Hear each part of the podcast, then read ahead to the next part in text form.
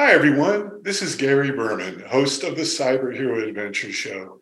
We have an extra special show today featuring Rajiv Dholakia, who is one of the originators of passwordless authentication, which led to the FIDO Alliance, which led to just this massive positive change regarding the challenges and opportunities that everyone in the digital universe has pertaining to keeping our secrets safe. Rajiv, welcome to the show. Hey Gary, thanks uh, thanks a lot. Um, and those are very kind words. I, I, I don't know that I originated anything in the passwordless universe, but yes, we did bring together um, the core concepts, the core uh, assumptions, and the the core protocol that we contributed into the FIDO Alliance. Created it uh, and, and drew in all of these big boys because honestly, it was too big a problem for any one company to solve.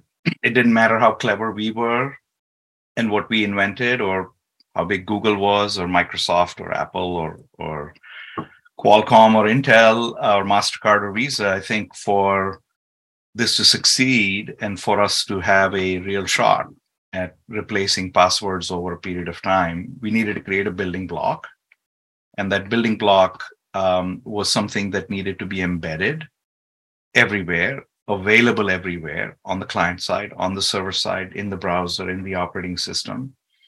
And uh, and the best way to do that um, was to give up a portion of our intellectual property and stuff that we had invented, um, and to convince these other people that it was too big a problem to solve and they ought to work on this piece.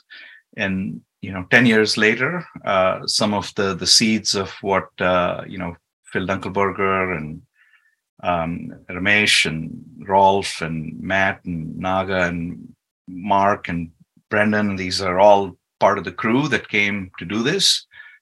um, it's now built into every browser, every operating system, and it's a real shot at uh, like SSL becoming something that you don't think a lot about. You just use it, and uh, so I'm, I'm very proud of of uh, of having done that. In, indeed. And, you know, one of the uh, privileges of our show is I get to listen and learn from the unsung cyber heroes who toil in anonymity to keep us safe. And I know for sure that you're a big one. Um, and, you know, obviously, you know, you're a very humble man, uh, you know, which is uh, wonderful. Um, here's the chance for for you to share with our audience, um, you know, a little bit about your origin story and you know how did you get to this moment and what were you possibly thinking at the time 10 years ago where you said hey maybe we don't need passwords uh, great great uh, question. Um, so, so I think from an origin story perspective, I'm I'm one of a, a bit of an oddball in the sense that I came into computer science uh, and and computers through a very different road than many other people. I was a chemical engineer, took an extra math class, became a Lisp programmer, and you know loved working in Lisp and AI. But at at, at some point in the 80s, um, that kind of sunset um, and there was a there was a winter, uh, and and we had to go find other things to do. And I, I stumbled really into security, and I was very fortunate to cut my teeth on security at a time when um, the whole wave of of uh, uh, encryption, uh, identity through asymmetric key cryptography uh, was coming up and I had a chance to work with uh, some legends in this area: uh, Taher Elgamal, uh, Marty Hellman, Paul Kocher, Bruce uh, Schneier. These folks all helped in one way or the other orient the various things that we did. And my first sort of notable little bit of work in this area was uh, at a, at, a, company called ValiCert, where um, in the heyday of digital certificates and PKIs, and people don't remember that there was this wave of identity companies where your identity was going to be this digital certificate that you were handed. And and uh, you know, I, I say you learn from your failures, and and the failure of uh, of that uh, particular industry wave was that we while we were successful in handing identities to servers so you could go shopping at amazon or ebay or or or you know mastercard or visa um, we weren't so successful with identities for individuals employees or or for uh, um, uh, consumers and uh, and then I had a chance to work with Phil Dunkelberger at uh, at a company called PGP, where I ran product strategy. And coming out of that experience, um, a bunch of us, uh, uh, Phil, Mark, uh, a few others, really felt that you know we could continue improving the algorithms and the applications for encryption and come up with something really clever.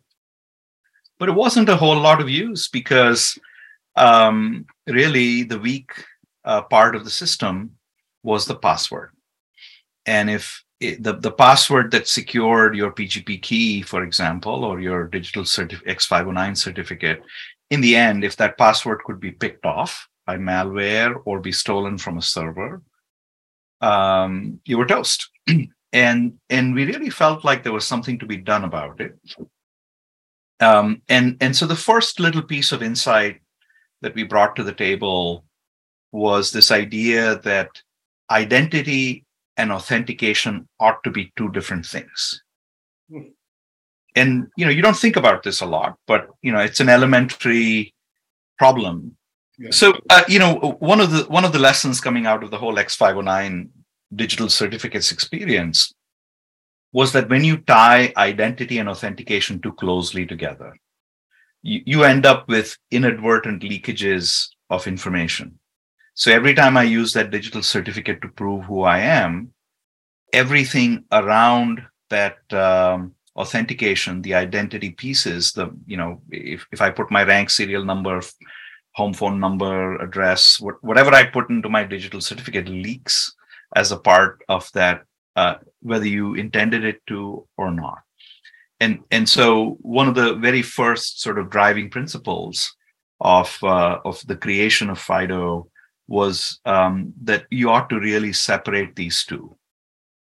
And if you separate them successfully, then you preserve an element of privacy.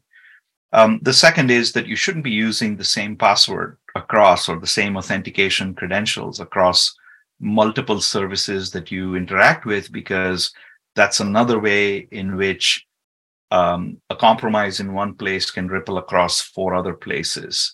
And so, you, what what you needed to do was to make sure that um, whatever you replace passwords with could really work um, in a way that each of these relationships were in a silo.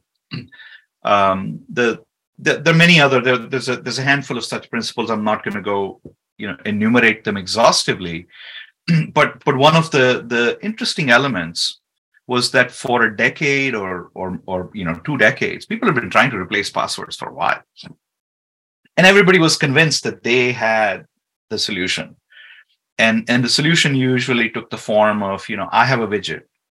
You know my widget's going to replace passwords. And you know people had fingerprint sensors and uh, face recognition systems and you know heart rate um, measuring your your cardiac uh, rate or or a, or a fancy token of some kind that uh, you know dongle that you carried around with you. And all of these guys you know very innovative people and they were convinced that their little solution was going to replace passwords. And i think the, the the one of the core little pieces of insight that we brought to the table was that there's no one method of authentication that's going to replace passwords. Um, that there are different situations in which someone may choose to use um, you know, fingerprints as a as a biometric or or face as a biometric, and other situations where people may want to use a, a dongle that is separate from the the computer system that they are authenticating into. And there are times when you want to combine the two. Uh, you know, you might want to have a, a, a dongle that's portable that you can carry around with you, and might have a fingerprint uh, sensor on it. Uh, you know, these are all uh, the the the usability uh, and the economic conditions will drive the choice of what we call the authenticator. The authenticator is just the the thing that you use to authenticate to the device.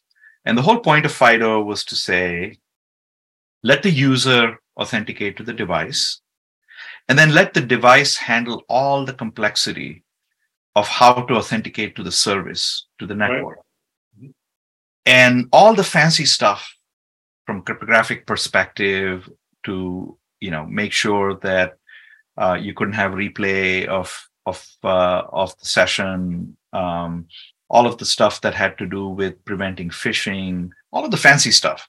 You could then hide that into the protocol, which happened between the device and the service. And then the authenticator would take care of securely authenticating that you are really you. And you are really you could be done through a dozen different means biometrics, dongles, combinations of the two. We didn't care, right? In the end, we defined these abstractions, the authenticator and the protocol, and, and the two work together seamlessly to create this thing called FIDO.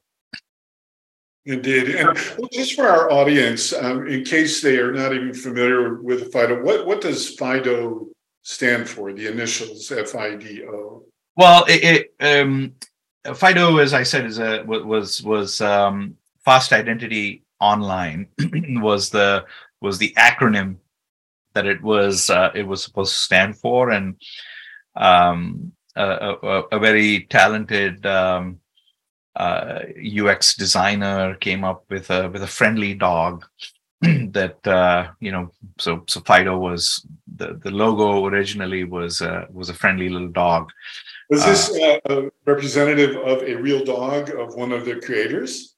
No, no, no. I, I, I not at all. Uh, I, I, I think, I think, um, you know, sh- she just, um, you know, put that together. I think as one of the one of the proposal, and it seemed like, you know, someone that was guarding your secrets and and taking care and and being a concierge for you around the network. I think seemed to make a lot of sense. And, yes, it does. I, I think it's terrific. Um, so let me just go back one one one moment. You know, uh, to uh, kind of. Uh, go beneath the surface of this great kind of technical sort of perspective that you're providing our audience.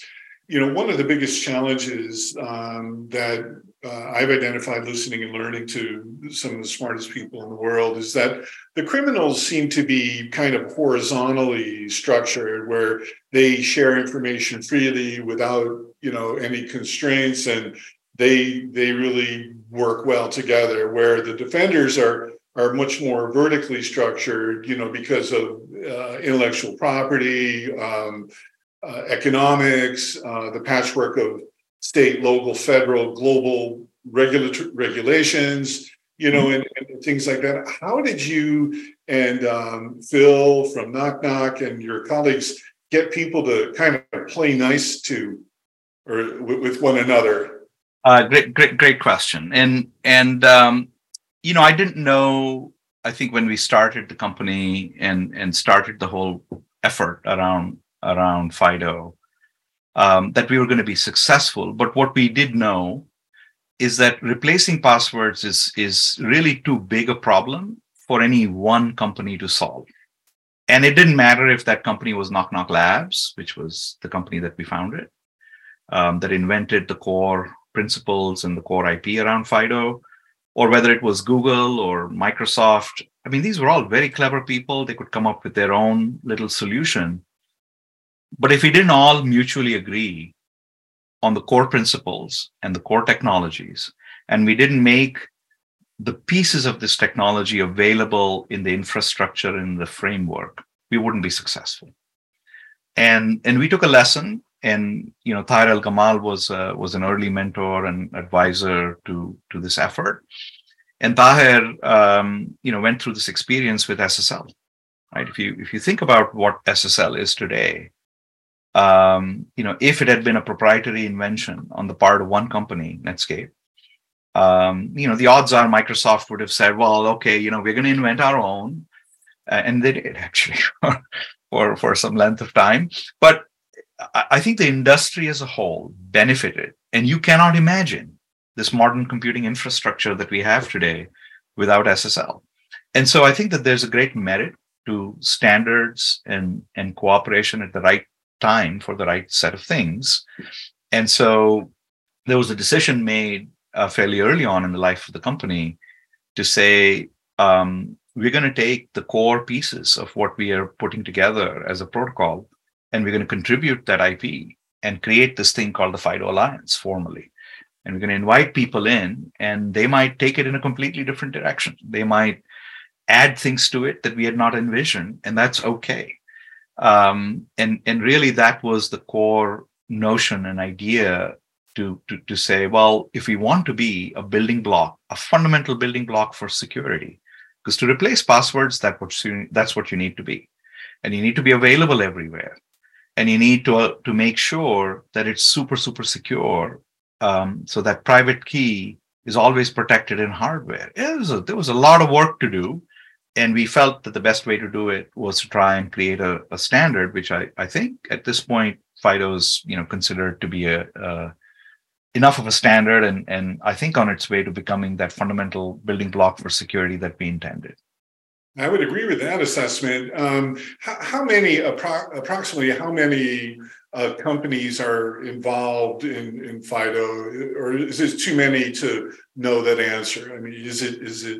I, I think at, I think at this point, um, you know, I, I, think at this point, um, the ball started to roll about probably four or five years ago and and anyone who's anyone that's doing good work in this area um, either has a browser operating system, uh, has a has a strong financial uh, a network of some kind, is is either a member of FIDO and contributing to it actively from a development of a protocol perspective, or um, they're consumers of it, uh, meaning they're buying that commercially as a solution from a vendor and and implementing it. So, uh, but but you know, the origin story obviously is is is a is a is an interesting one because um, you know when when we started, um, while there was an informal group of people exchanging ideas about what this could be, uh, when it came time to say we're we're going to sign up and we're going to sign up with these conditions, um, there were just five companies.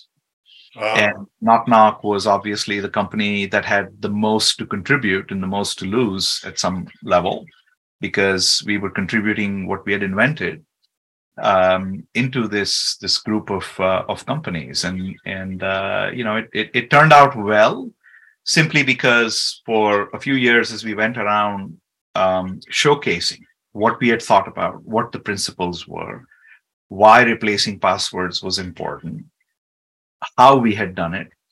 Um, and and I think one of the keys to success really was this idea of of creating a big tent. And the big tent was this idea that I mentioned to you earlier that there is no single method of authentication that's going to replace passwords. I think often people think about, oh, you know, is it going to be this clever way of scanning my eye or, or you know, looking at my ear or, right. Right. or uh, or you know i used to say you know i'm waiting for the nose authenticator because i'll always be identified that way oh. uh, with this big big uh, schnoz that i have um, but you know really the idea was that there's no one authenticator that's perfect for every situation. That um, uh, the, the the perfect authenticator really depends on the risk that you're running in a particular situation.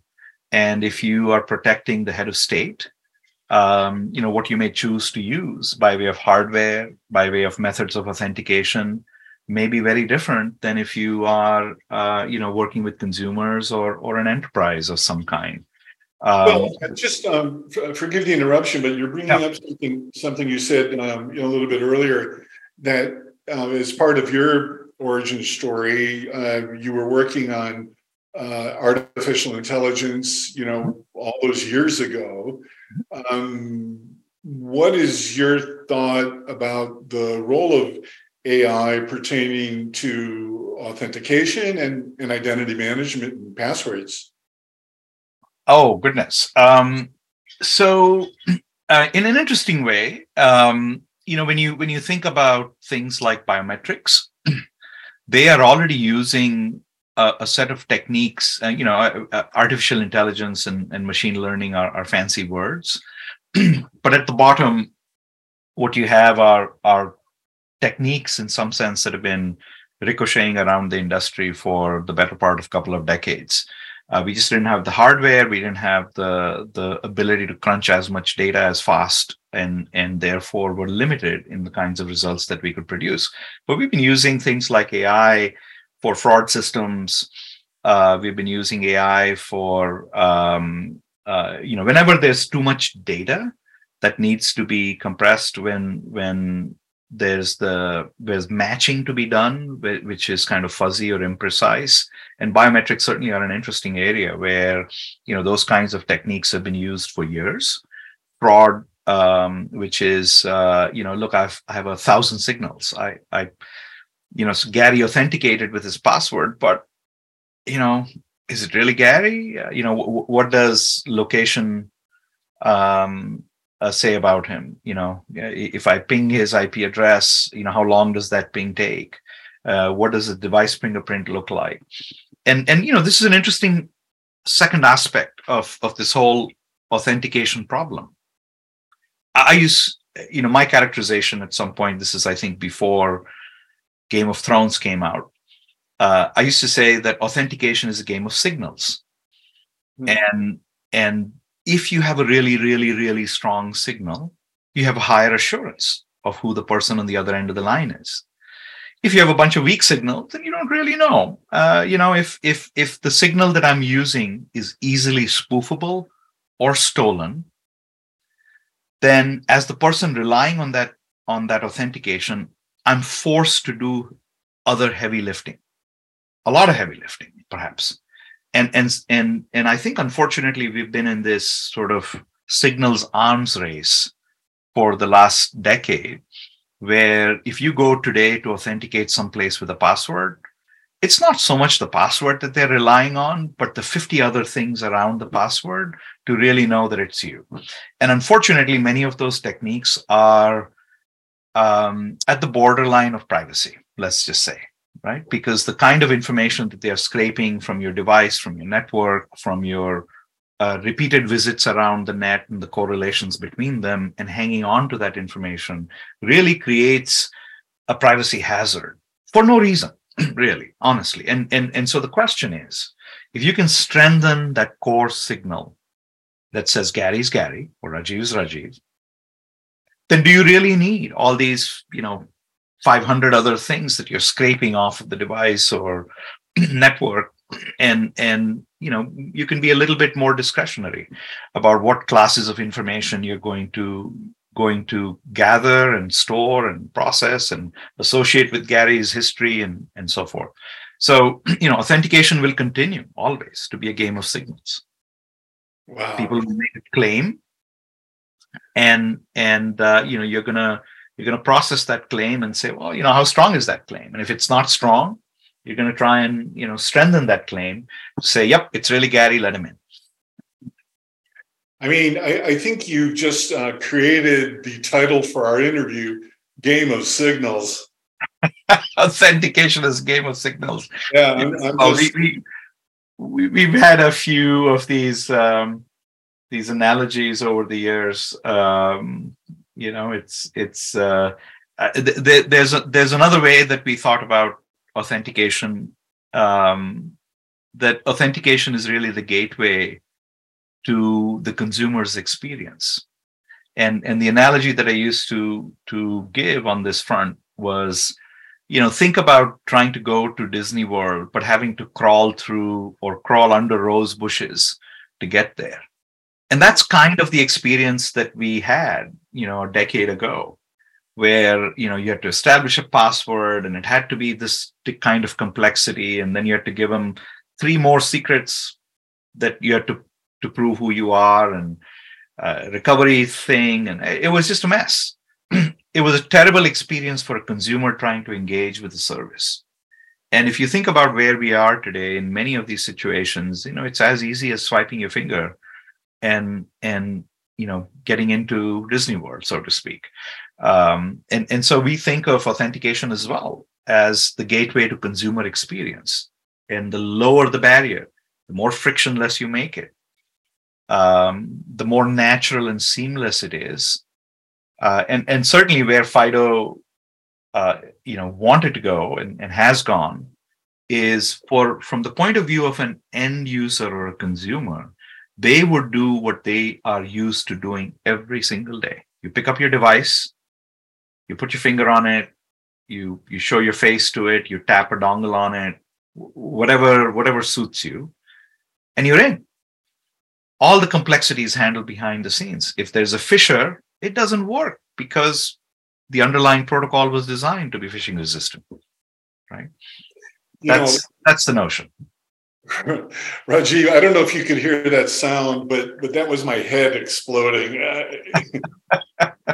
I mean, you know, I'm, I'm, sorry. I'm I'm I'm I'm I'm, I'm sorry. Oh, no. I, well, look. I mean, in the spirit of full disclosure, I failed algebra. You know, um, so and, and look, Gary, I think that's the entire point. Is that the authentication has to be something that mere mortals can do, and if if they can do what they do every day as a ritual, you know, you open your phone, you don't think about it. You you you know, you tap that phone or show it your face or whatever it is that you do um, if if authentication and strong authentication and multi-factor authentication is reduced to those rituals and gestures that you are used to performing every day, that your grandma's used to performing every day, um, then I think we've got something for the masses.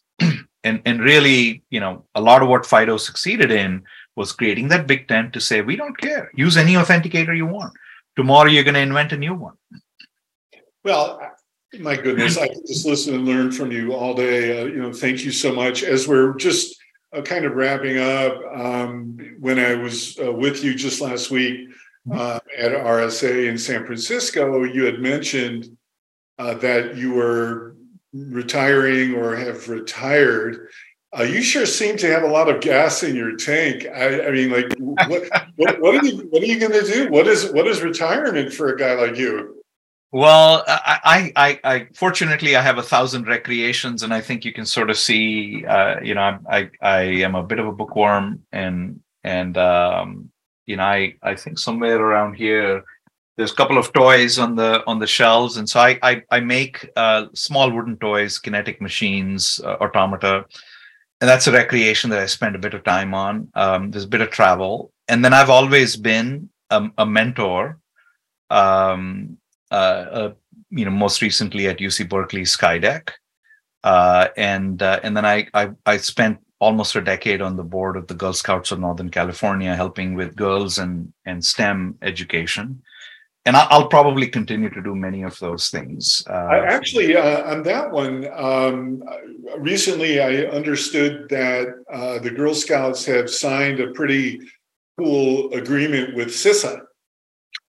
Yes, well, I'm glad you mentioned that. So, so a, a lot of that came out of the work that um, you know the the board at at GS NorCal and the board at at GS USA uh, did uh, you know over the last decade. Um, so I, I don't know if you're aware of this, but the Girl Scouts have a cybersecurity badge.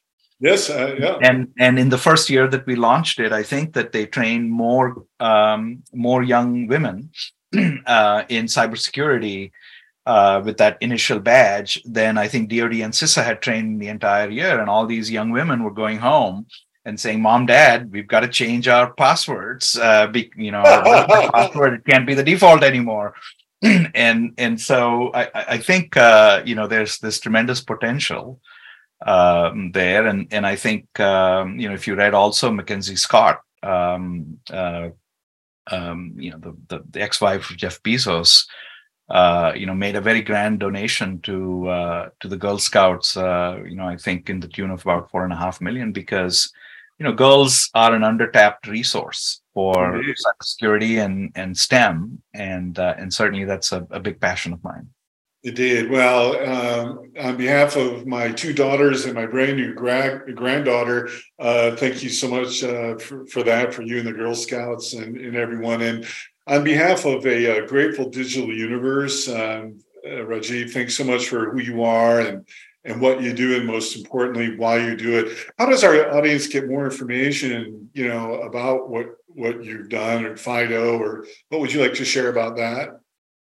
Oh, um, uh, you mean in in terms of uh, following up? So so there's a FIDO Alliance website that uh, you know talks a little bit about threat models and the protocol and the use cases and who's adopted it and so forth. Um, the company that that Phil and I founded, um, Nok Nok Labs, um, is is really the the leading company in this area that has uh, probably the best set of customers um, that have deployed this. Uh, if you're using today an Intuit app, a um, uh, Verizon or or uh, or T-Mobile or Docomo, if you happen to be in Japan, or or um, uh, you know some of the BBVA things in in uh, abroad, um, you know those are all FIDO, and and you know there are many many resources around now uh, related to that, and and I'm easily reachable on LinkedIn and and a bunch of other other places if uh, if someone wants to. And and and I think you you may be at some point talking to Rolf Lindemann. Yes. On, uh, so so Rolf was was one of the people um, that helped uh, us build the whole FIDO uh, ecosystem, and and and he's really the the intellectual heart at some level of of some of the FIDO work. So we, there's lots of us happy to to enlighten and and uh, talk about any of this at any time. Well, indeed. So, uh, you know, thank you again, uh, Rajiv. Um, it bears repeating for who you are and what you do, and most importantly, why you do it. Um, I, I, leave this conversation incredibly optimistic. So, uh, thank you. Well, thank you for doing what you do, and and uh, you know, I, I, I really appreciated the opportunity, and it was uh, it was great that we bumped into each other at RSA. Indeed. All right. Take care.